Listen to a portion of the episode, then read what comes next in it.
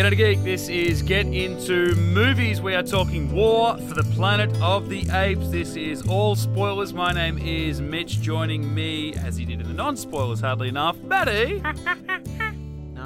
No. Apes together strong. Apes strong together. We don't really need to do the hand movements. This is an No. audio medium. yeah, so this is our full spoilers review and discussion of War for the Planet of the Apes. Uh, if you didn't listen to our non spoilers and you've just jumped into this one accidentally and you can't read the title and you haven't seen it, stop now. We'll be talking all spoilers. And I feel like this is a movie, if you are a fan of the franchise, you don't want it ruined for you.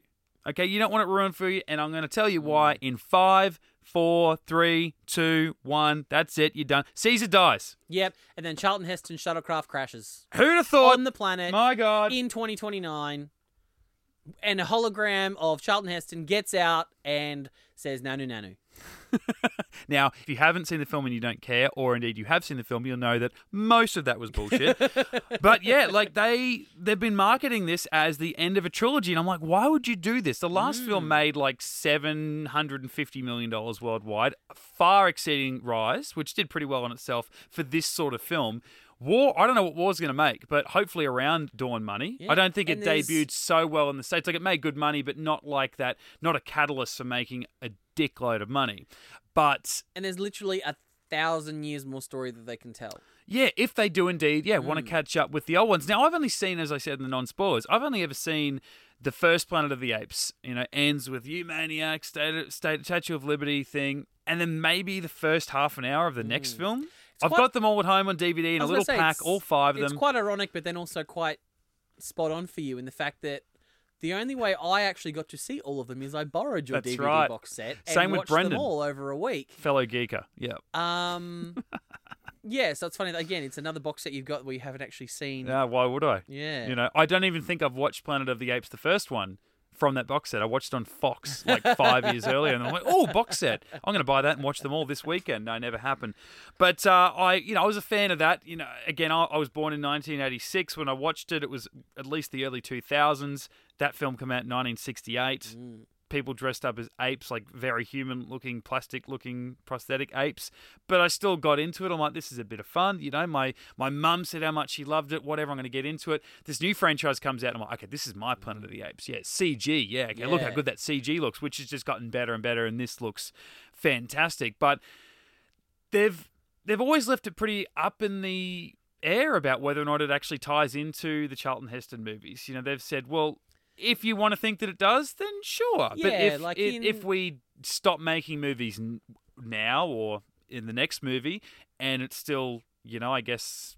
When did you say the first movie set? Like three thousand Uh, something. 3085 or Right, something yeah. like that. so at least let's say, for all intents and purposes, a thousand years in the future, yeah, they're tied in, but again, not necessarily. You know. Yeah, well, in Rise, they did have that little slight homage. It's like um, The Franco's news? doing something, and there's that news report about the Icarus. the Icarus going up or Yeah. whatever the, the which is the the ship Charlton Heston was on. And I So think the it's- day of the outbreak, the day that Caesar and all those apes broke out of the enclosure, and then you know he's sort of you know skirting through the city, there were papers being delivered to houses, and the papers said that they'd lost contact with his shuttle, Mm. which is kind of cool. It's like wow, they disappeared just after they might have heard news from Earth that you know apes were taking over, which would have sounded crazy, but yeah.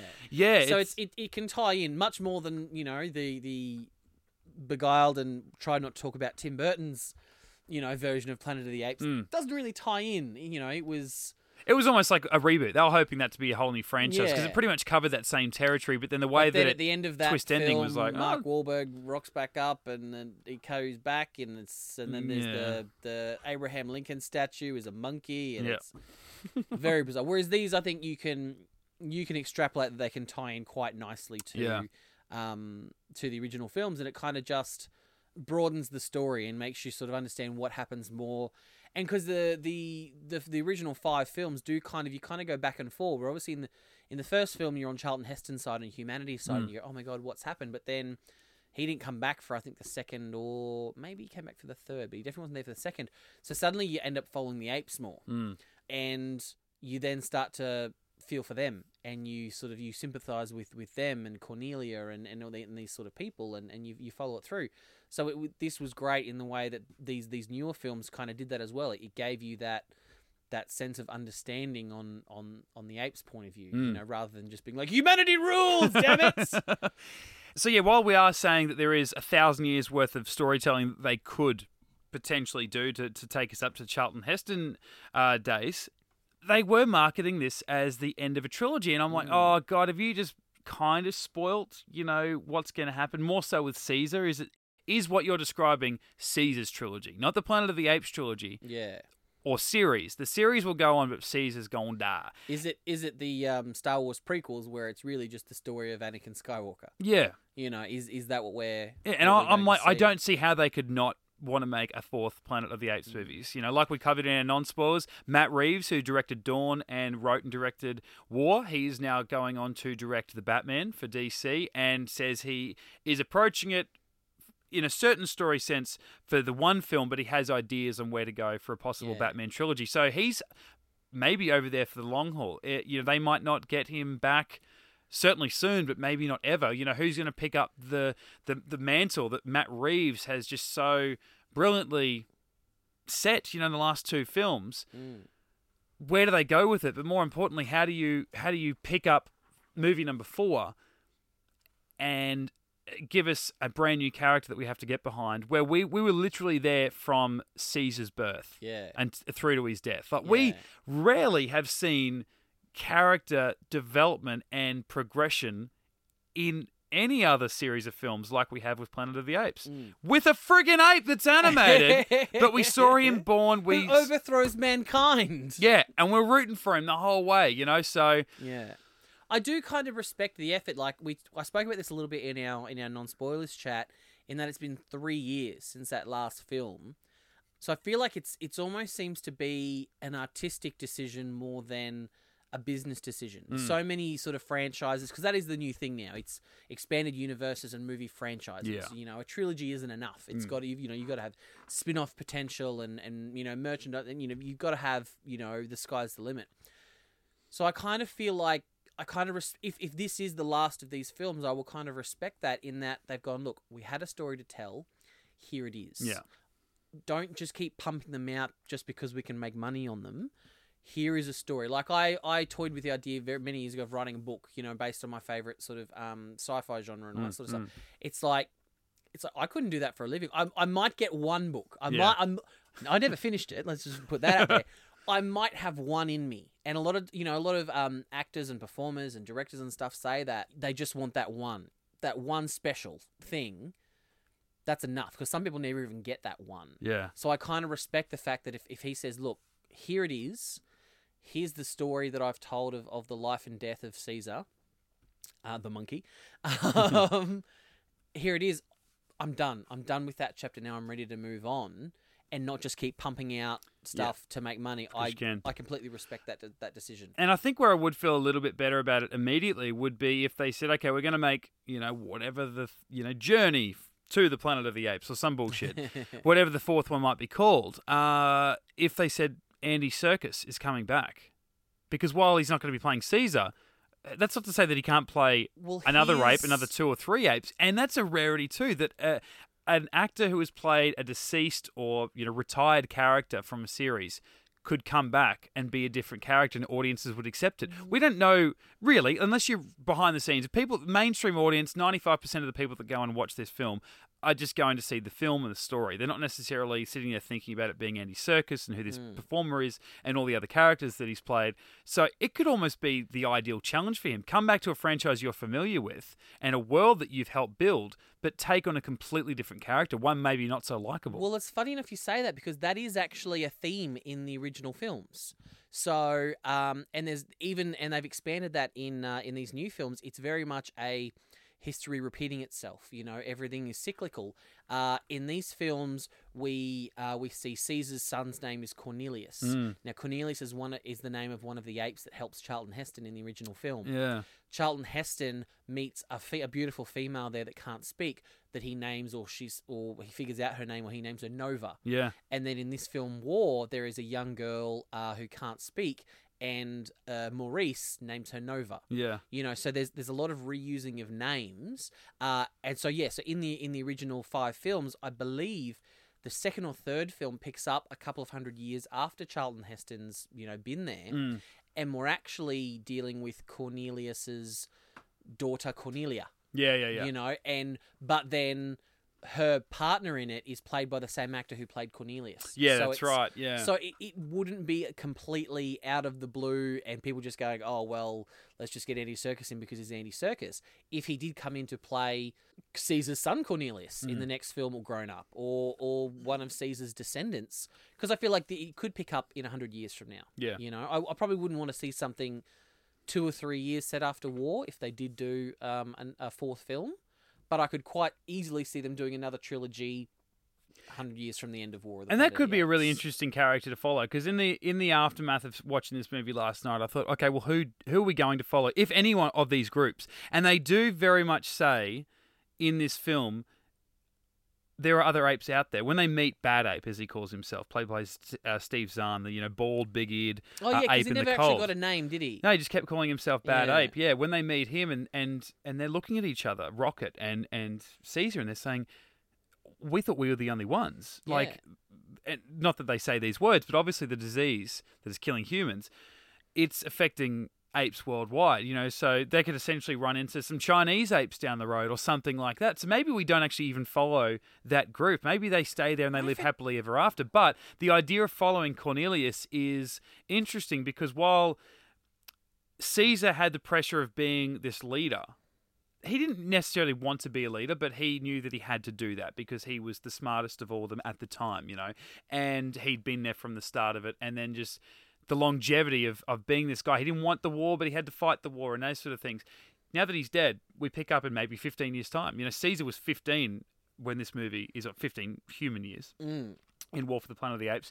Maybe we pick up in 15, 20 years story time with Cornelius. He's got the pressure of being the son of the great leader Caesar. Yeah. But then is that too close to home? We're just following another one of that bloodline with pressure on him because of reason. So, Yeah, well, there's there's obviously from from the end of this film, we do like the the apes, you know, do find their little haven by a lake, and I feel like that setting was reminiscent of where Charlton Heston ends up in, Very the, in the first film. I feel like that is going to be their their settlement, but they're living with that with that young uh, mute girl. Yeah. she's the only human with all of these with all of these apes, and they're kind of living in harmony together, Yeah, away yeah, from the other humans.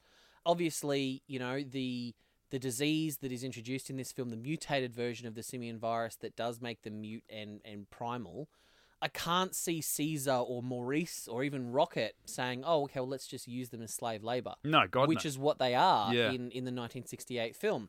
So there has to be a certain. I always in my head when I when I sort of watched the originals and then watched Rise and Dawn, my thought of you know the the fact that you know in in 3085 humans were being you know treated like animals in cages was a was a, a throwback to when we meet Maurice and all those other characters in their cages in the zoos and, and that sort of thing. That was enough of connective tissue for me to, to buy that. But given that at the end of this film they're, they're living with this this young girl as part of them, I find it hard. And given that how compassionate Caesar and Maurice are about humans in general, if like if you don't want to kill them, they don't want to kill you. That's you know Maurice is very much a pacifist, and in a lot of ways so is Caesar, but he mm. has the burden of leadership.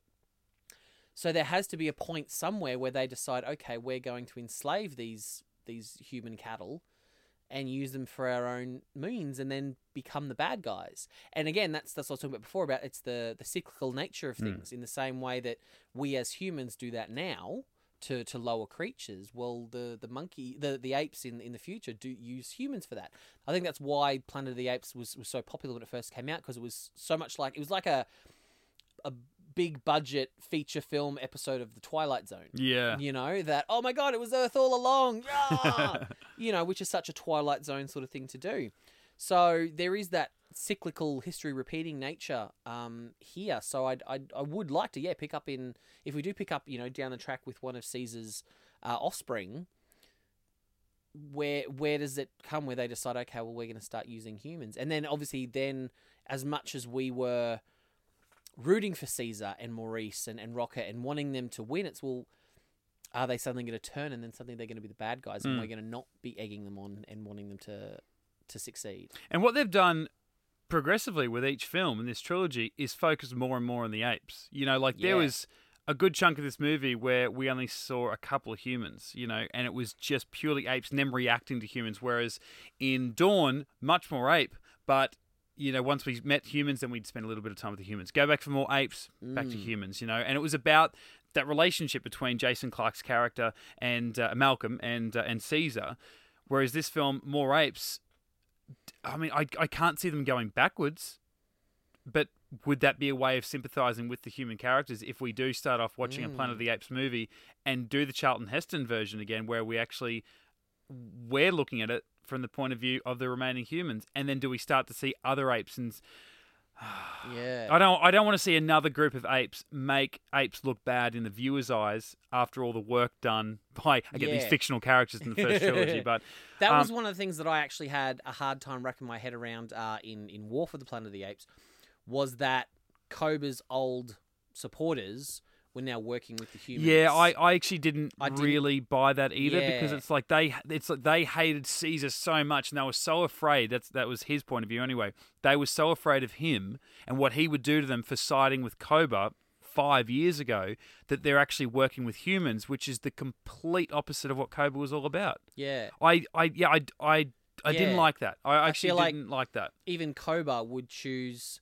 would choose Caesar over humans. Yeah, I, I felt Like- like they could have just as easily explained it away. Them just eh, apes siding with the humans, like actually, again, I- just trying to save their own skin, working against their own kind. Because you know, it's it's hard to to relate it very much when you talk about apes working against apes for humans, sort of thing. But uh, another very big example of of I guess what they were going for with that uh, particular angle was Samuel L. Jackson in Django Unchained. You know, it's set 1800 slavery time. Jamie Foxx was seeing it from a slave's point of view, how bad black Americans were treated by white slave owners, and then they go to the worst of the worst in Leo DiCaprio, and if he's got uh, a black servant in Samuel L. Jackson, you're like, okay, well, he's just working for that guy.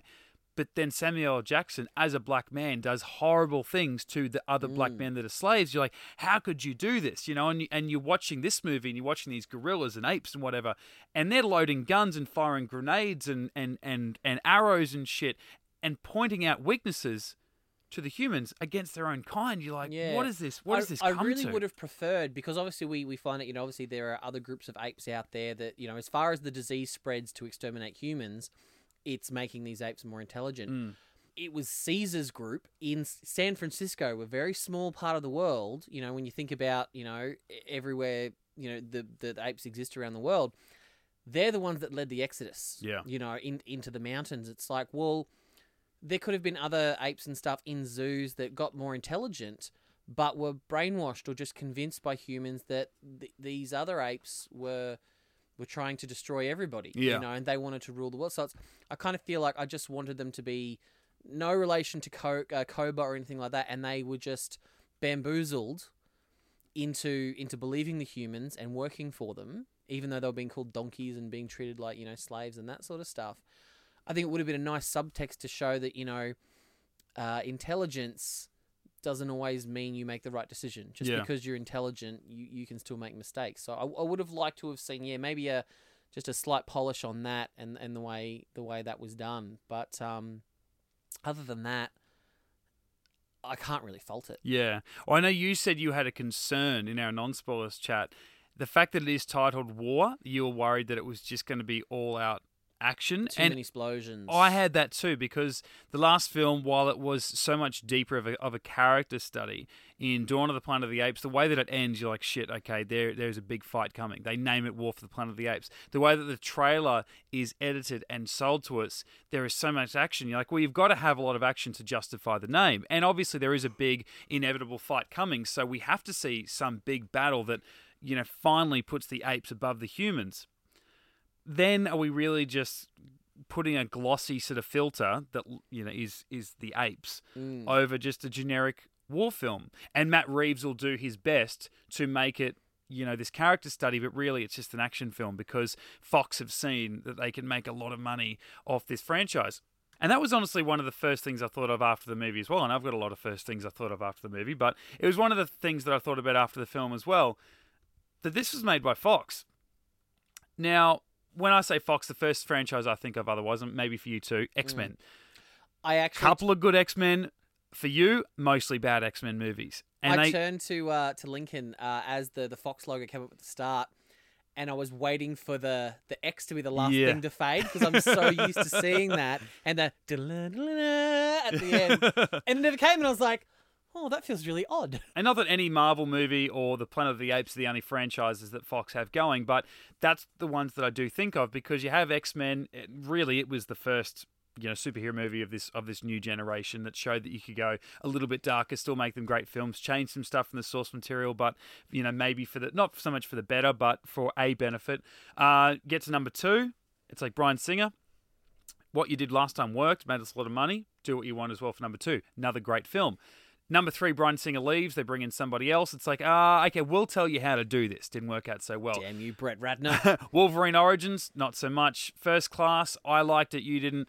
Get to Days of Future Past, Bryan Singer's back. It's like, oh, okay, finally we're back in, in familiar waters. Do what you do. Fantastic film. Again, My best film of 2014. You said Dawn was yours of the best of 2014. we compete. We compete. uh, Days of Future Past was mine with with Dawn coming in second. Now, no one would have this on their best movie of 2015, I want to say, but Fox's other Marvel property, Fantastic Four, right? So they bring in an indie filmmaker, very much like Josh Trank. Here's Fantastic Four. He wants to change a bunch of stuff. They're like, yeah, cool, no worries. It went on and on and on for ages. Then we hear of all these horror stories. Someone else is coming to help, you know, finish the film. Rename it Fan Four Stick. sure, rename it Fan Four Stick. That comes out, and that movie was ve- like it was bad. Um, there was some good elements to it, and and and big changes I didn't want them to make, but would have been interested to see where they would have gone with them had they have not butchered it.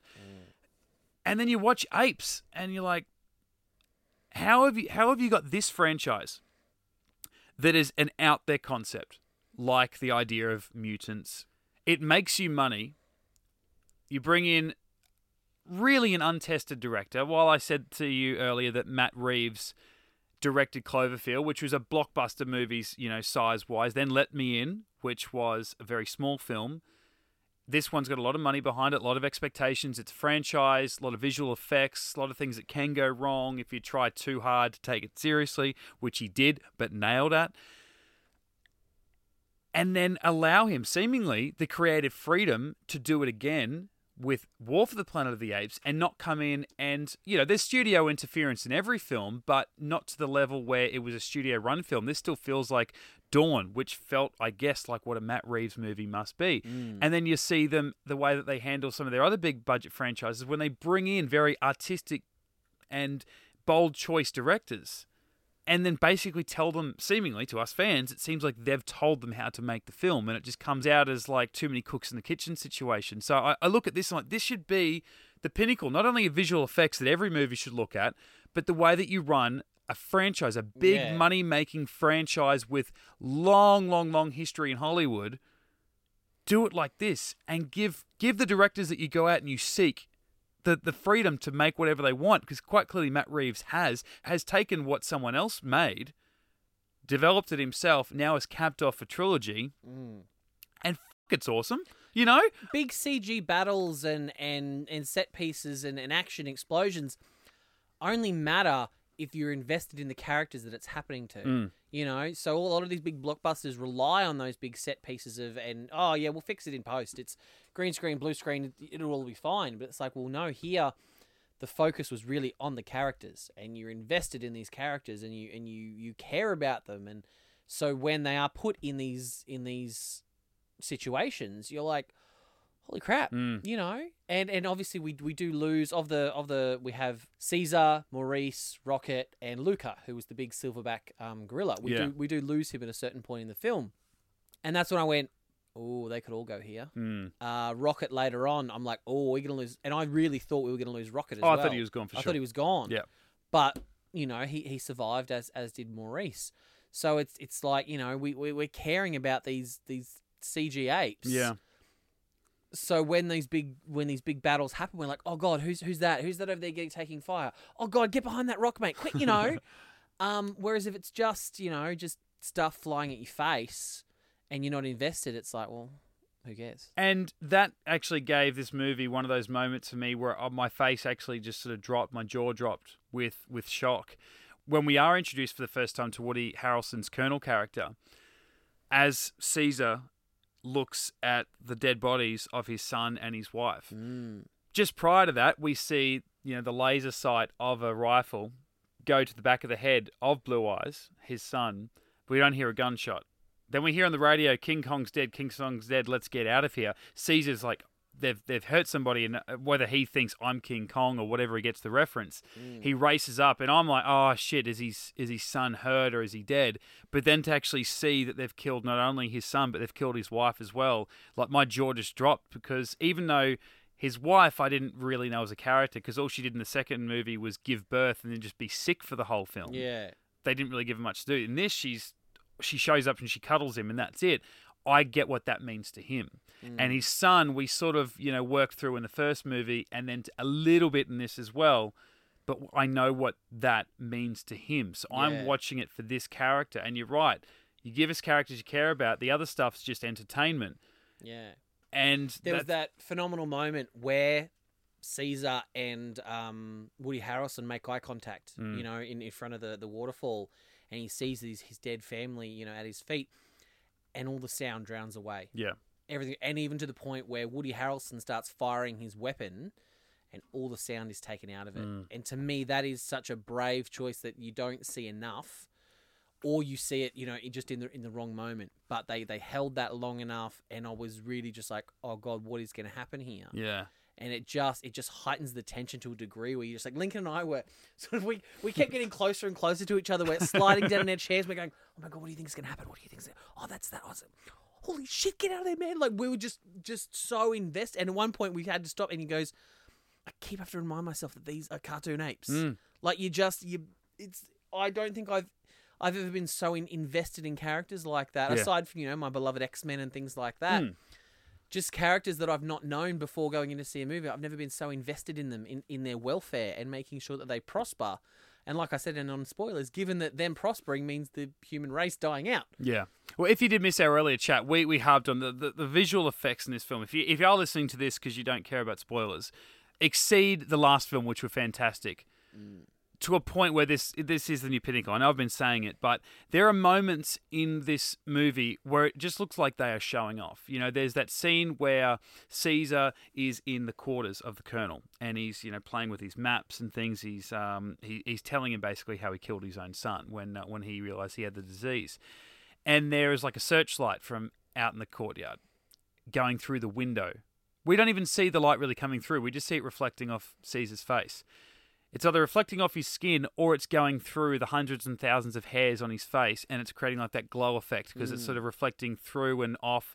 And I'm like, you don't need to do that. That light didn't need to shine through. I'm not going to sit there and go, well, hang on, that's breaking continuity. The light that's. I, I wouldn't have even thought of that you do that, you make that effect, you are just showing off how amazing these visual effects are. But Yeah. to Lincoln's point, that's what makes you forget that you're actually watching these Yeah. animated characters. And the performance as well, Andy Serkis and the rest of the cast, Mm. fantastic. But those performances really don't mean Yeah. as much if if you only get say two dimensional images on top. It's it's laughable. But on that scene as well, it's, it's funny in a lot of in a lot of films, it's the CG is so disconnected from the live action. You can you can see it. You can feel it. There's no weight. Mm. You know, you can literally see like I hate to bring it up again, Batman v Superman. When you see them doing some amazing things, there's no weight to the bodies. Mm. You know, so it feels really artificial. yeah. and and even just the shooting style because a lot of you know a lot of directors you know they can shoot live action really well or they can shoot CG really well but a lot of some can't do both Mm.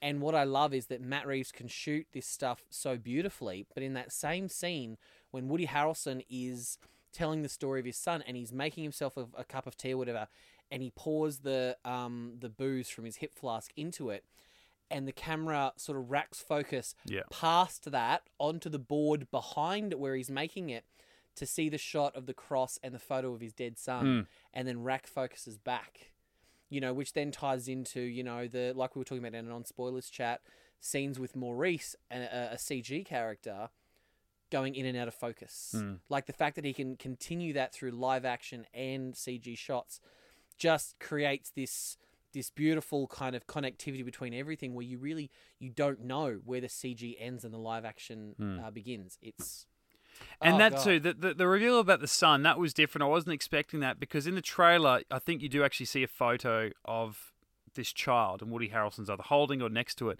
and I'm like, oh, that was Gary Oldman in the Mm. second film. Like he Yeah. looked at photos of his two uh, deceased kids. Yeah, and he didn't even have the printout. He had to sit there and wait for the iPad to yeah, charge. to up, charge you up after 10 years. Now, if this is a real world situation, that would be a very common, very, very common and understandable motive for every human to want to kill the apes because we would all know one, two, 10, 20 people that would have died because of that disease. But as a viewer, in storytelling, that's very tired if you use it a second time. The fact that they didn't, I'm like, bravo, because in the trailer it looked like they were going to, and I'm like, oh, you could probably get away with it using it a second time in the last film of a trilogy because we don't get to come back and see whether you bring it back yet again. Yeah. But the fact that that made his character, who was already pretty evil up until that point, like he was very black or white with these apes and he was out on a mission. Obviously, he's a colonel, but he was very cutthroat in what he was out to do. He turns around and says, Oh, yeah, well, actually, I haven't even got the full support of my, my own people.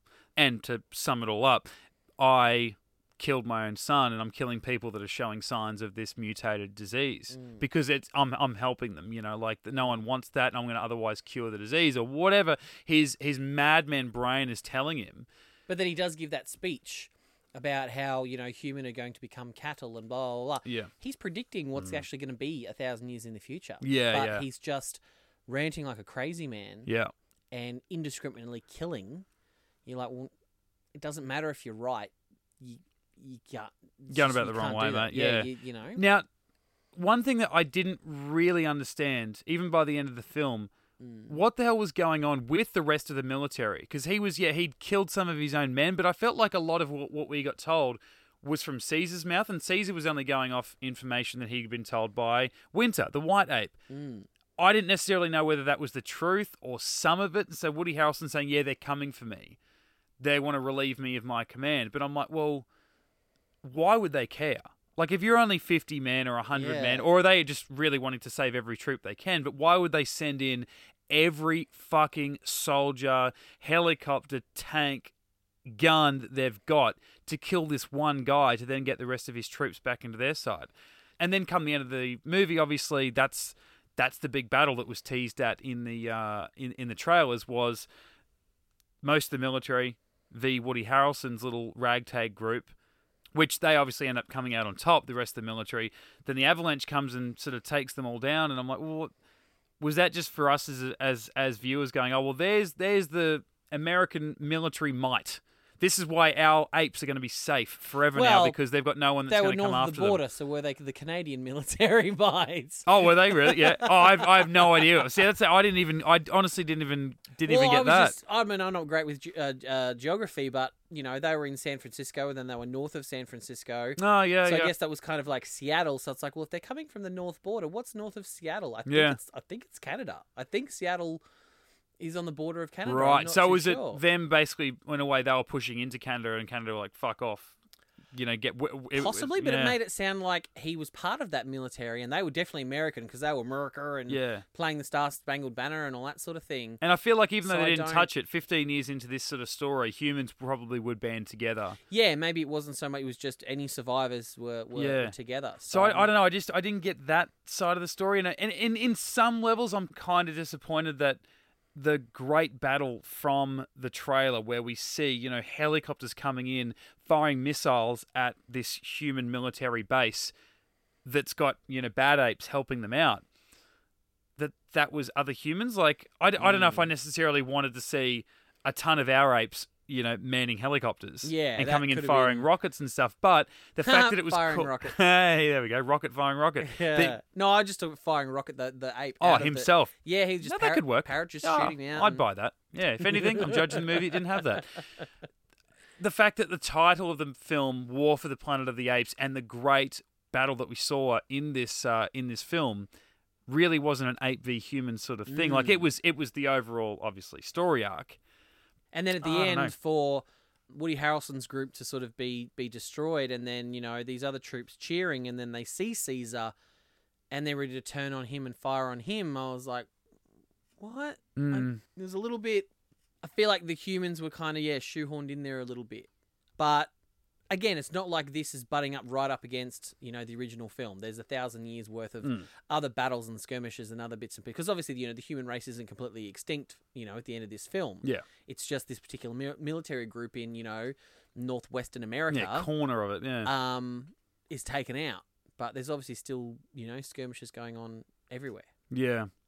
And to get away from all that, strangely, like while we're talking about all this sort of dark, depressing death sort of shit throughout the movie, this was a lot funnier than the other two films have been. Like there were moments of Mm. of comedy in here that I didn't expect, and from the first sort of real comedic moment, I was like, "Oh, I hope they don't start doing this too much." Yeah, when when they introduced um Bad? Ape. Bad Ape, Yeah, he was obviously the comic relief. Yeah. and it was like, oh, this because he was genuinely funny. yeah, but it's like, oh, this could totally this could go the wrong way. But then Yeah. suddenly he had heart, yeah. you know, and it wasn't he wasn't just doing it for Before that, I was worried when he started getting a bit slapstick, when he'd like run away and he'd trip over. I'm okay, like very human stuff. And while he said he grew up with humans and he's watched humans a lot, he would take in a lot more of those characteristics, I guess, than even Caesar.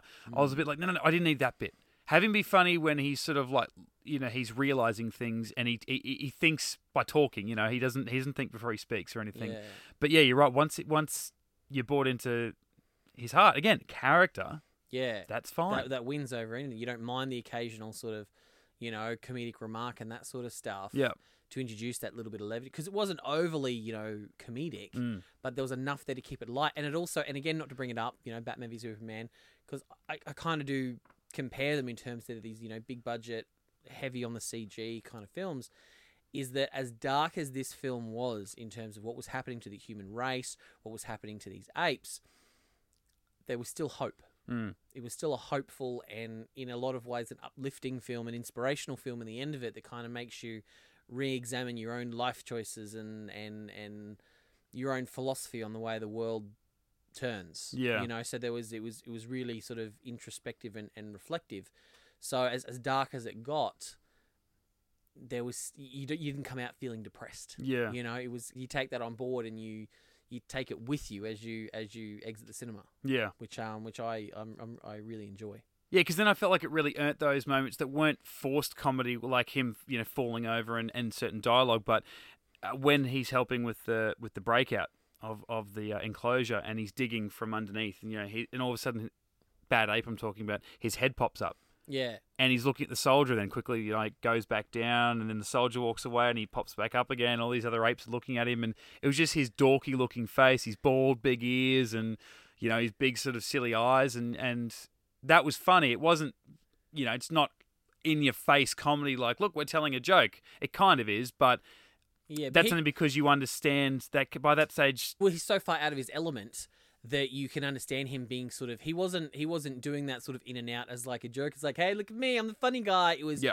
he was so overwhelmed by what was going on. And he's been on his own for so long. He's kind of like shrinking down and going, "Oh, how how am I this one little sort of lowly ape?" Actually, being a pretty key player in in rescuing. you Yeah, know, this- absolutely. This, entire sort of race people, and he's just like he he's so overwhelmed and and that continues through he just you know things happening and, and the apes are sort of moving and rescuing he's going no no no no no no no no no and then they, they're dragging him along and they're, Yeah. and they're pulling him along because he's one of them And then another new character in this is a human character, that little girl Nova, who, my God, her eyes tell uh, uh, a story of a thousand words. You know, like uh, L- just link could not shut up about her in the film every Mm. every scene he would lean over and just go she is amazing yeah, you know and we all thought the the girl that played x23 in logan was amazing yeah, you know, as a as a as a young female silent character for the most part, this little girl blew her out of the water. yeah. Like, and we by were just like never saying a thing, and, and a a lot less movement too. You know, just those eyes, and and again, that's what we spoke about in non spoilers. But if you if you missed that, we spoke about the score in this film. Michael Giacchino, and I, I'm sure I'm butchering that name, but I'm just. I'm just saying it like I read it. His score, particular, I I think I really started to notice it, and I, I feel bad that it took me this long. But the moment when Nova goes into the camp and goes to Caesar and gives him some water, and then the other apes see what she's doing and they call her over, give her some some seeds, some food. She brings it to Caesar to feed him, and and and up until that point, he'd been a bit weary of her. He didn't hate humans, Mm. but he's like, I don't want anything to do with them anymore. That was a moment where he's like, okay, he saw something in her and, and, and she had complete trust in him and the innocence of a child and all that sort of thing. Well, thing. given that he killed her Her protector fa- slash yeah, father, whoever it might have been. was. Yeah. But the score that accompanied that, and it just kept going. Like that scene went for Mm. ages. And I think in any other movie or any other director handling that, I'd have been like, "We, yeah, we get it. Move on. My God, yeah! I've only got so many tears in me. I get it. Whatever. I'm sad. Move on. That I just, I, I was, was building up to a tear, and and it never came along. But I felt so emotionally invested in that scene, and that Yeah. that score kept coming back throughout the film, and I was just like, oh my God, this is this is beautiful. The direction's beautiful. The performances, like it was just the, this sort of movie, this sort of story doesn't necessarily deserve to be this good, but it's just so perfectly handled. And Mm. you know, we're massive sci-fi fans, and I have a lot of people that I deal with day to day that don't buy into sci-fi, I don't buy into anything that's of a higher concept than you know a, a, your average romantic comedy. Mm. And I'm like, well, this is when it's done right. You know, don't don't listen to the nine bad ones that you've seen. Take my advice, go watch this really good one, and you can see what great storytelling, high concept when they meet, you get a great movie. Yeah, it all just stars aligned, and it was. Uh, I, I I can't gush about it enough. Yeah. like it's I. I did have a couple of nitpicks because you know I love my nitpicks. Oh, mate, you're a great nitpicker. I love my nitpicks, and these are really, really, really petty nitpicks, yes. and it mainly has to do with the ape's sign language. Okay. Now, once Caesar was taken captive, Yeah. Maurice, Rocket, and and Nova, none of them speak, Mm. and Bad Guy doesn't know how to do the sign language. A Bad Ape doesn't know how to do the sign language. Yeah. Yeah. So how did they communicate to organize the the escape? That's true. Yeah. I know. Well, see, Nova started to pick up on some sign language. She'd been with him for at least a day or two longer. Yeah. I mean, there, there's time there for them to have taught him basic stuff, but at the Mm. same time, yeah, like they can understand him, but he can't understand them. Yeah. But yeah, it- Caesar I, th- I feel like you Caesar needed was maybe. the only one that could do both. yeah, I feel like you needed one shot, one short scene of them sort of trying to teach each Yeah. other. I mean, we do find out at the end of the film Maurice can speak. Mm. Uh, he's obviously just chosen not to this whole time. Maybe Maurice was speaking to, to Bad Ape, but they wanted to save that dramatic reveal for when he speaks to Nova. Yeah. Yeah. So dramatically, I understand that. That's that's totally fun. Like I said, it was a pretty pathetic nitpick. And then there's another moment, I think, just before Luca dies, when um, Caesar is looking through the binoculars down at, at the at the humans or whatever, and Luca signs him a question, and then Caesar responds while he's still looking through the binoculars. oh, I didn't. I, I don't. I don't know if I picked now that they one do up. they do a lot of the time they don't need complete sign languages. It's almost like it's sign language partnered with the grunts and the Yeah. all that sort of stuff. Yeah, I think we're getting as a uh, as a caption, we're getting the full message, Yeah. whereas they might only be signaling each other, you know, a word or two, like you yeah, said, a word, and a grunt. and then because obviously you know apes can communicate without sign language to each other. Generally, yes, they can yeah, communicate to each other through you know. I think they say you know when dogs bark, it's they're not barking, um, you know, words, but it's more barking thoughts and, and emotions is, Mm. is what the other dogs pick them. So I feel like you know apes are a similar sort of thing. So it's a combination of things. But he did just flat out ask him a question about Yeah. you know and and signed it. But like I said, that's that's all I could that's all I could find. Yeah. And I've I love to nitpick, but that's all I could find, and then that's kind of a nothing. Nothing moment. you yeah. know? I, I think this is like it's it's got to be put in the argument of of among the great trilogies. You know, Rise. really. It was it was good. It, it, it it's it's good. Probably better than it should have been at the time. And when you compare it to these next two films, it's nowhere near as Mm. good as them. But it's still a it's a good solid foundation for this So not- franchise. so not only is it in the group of some one of the greatest trilogies, Yeah. but one of the greatest um, trilogies where the sequel is better than the original. Yeah, and You I know, found myself wondering when I walked out last night. Okay, I love Dawn. Like Dawn, favorite movie of 2014, way better than Rise, and I did like Rise. Is it going to be a trilogy? Oh, the rarest of trilogies, where yeah, each movie is better than the last. Uh, in this case, and I don't know. I felt like uh, up until halfway, I'm like, this is very good, but overall, I think I think I still like Dawn. The second half of this film, as a character study, I felt was so much stronger than the first half, and a lot of shit happens in the first half, so it's mm. that's saying something too. I, yeah, I don't know where it, I don't know where it properly sits. Yeah, they're- um, they're very- c- to compare the two. Not that that means anything, but no, but they're, they're they're definitely on par, if nothing else. Yeah. I find, and having gone back and rewatched uh, Dawn uh, only a couple of days ago, I find the the first half of Dawn, where it's very very quiet, I'm absolutely in love with. Mm.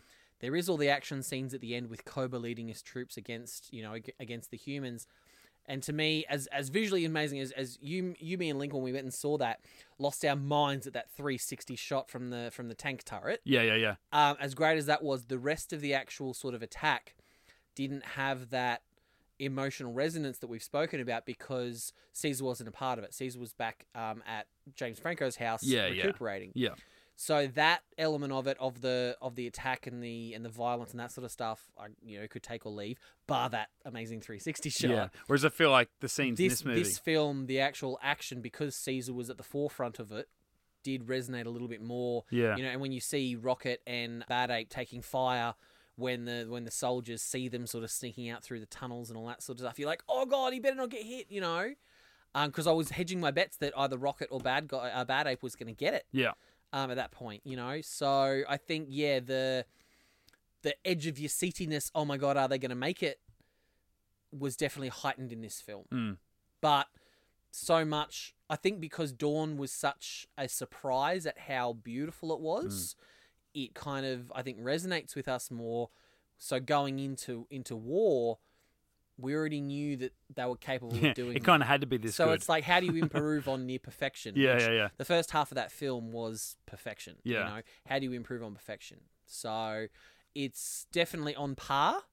I guess it's going to have to be rewatchability to see what what sticks and, and what doesn't, to see whether it is on a con- consistent sort of you know Yeah. um, arc upwards, or whether it does sort of you know. But either way, at least it's it's definitely not going down. No. it's, you know. Well, that's it. It doesn't really bode well for the next guy who picks up the movie. If they announce in a week, yeah, we're making Planet of the Apes 4, Mm. it's coming out in 2021, and, you know, Yahoo first time director's going to handle it. It's like, well, mate, yeah, one was good, two was great, three was great.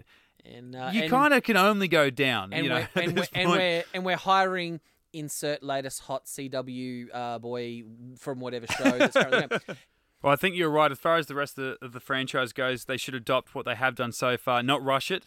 Let this come out, Mm. settle, maybe even hit, you know, digital and Blu-ray and all that sort of gear before they make a decision on the next one. Don't rush into it. If you've lost your director, if you've lost your main star because you've lost the character, just sit back, see where you want to go. You've done Mm. very well so far by not rushing things, and uh, hopefully we get more movies. I- I'm I'm definitely up for watching more Planet of the Apes. When you've got good movies in the franchise so far, I, I want to see more. That's the formula that you need to work with. So it's all gone well so far. So we'll see what happens uh, in the future. Right now, though, get back out and see it again. Surely, if you're listening to this, you have watched it. Go back and watch it again. It's a movie that needs to be seen on the big screen, I think, before you can properly appreciate it on the small screen. So go check it out. Spread the word. Do what we're trying to do. Tell people that a movie called War for the Planet of the Apes is actually one of the best movies you'll see all year, and it's mm. fantastic. There is and a horse chase with four monkeys on horses. yes, like why are we not appreciating that? There is a silverback gorilla on a white horse in a horse chase. People, it sounds ridiculous, but it's brilliant. in the snow.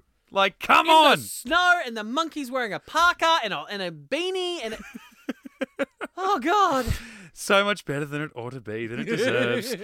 uh, we'll be back to talk more movies and TV uh, on Get Into Geek in the future. Uh, until then, you can uh, check out all of our old podcasts uh, on iTunes and SoundCloud. Just simply search Get Into Geek. You can follow us on social media Facebook, Twitter, and Instagram at Get Into Geek or drop us a line, getintogeek at gmail.com. Myself, personally, uh, Mitch underscore Lewis on Twitter and Instagram. Maddie? at High Pitch Maddie on Instagram. I actually I should chuck up on Instagram my um I've got my top twelve most anticipated films for the year. Mm. Uh, Planet of the Apes being number eight.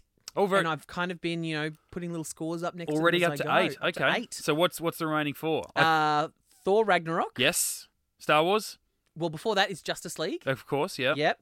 Uh, Star Wars. And then prior to having seen the trailers, Jumanji.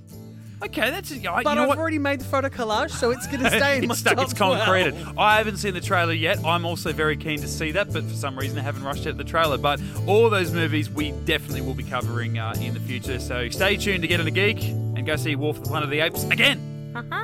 Apes together, strong. Strong. Ape no kill ape. GetIntoGeek.com.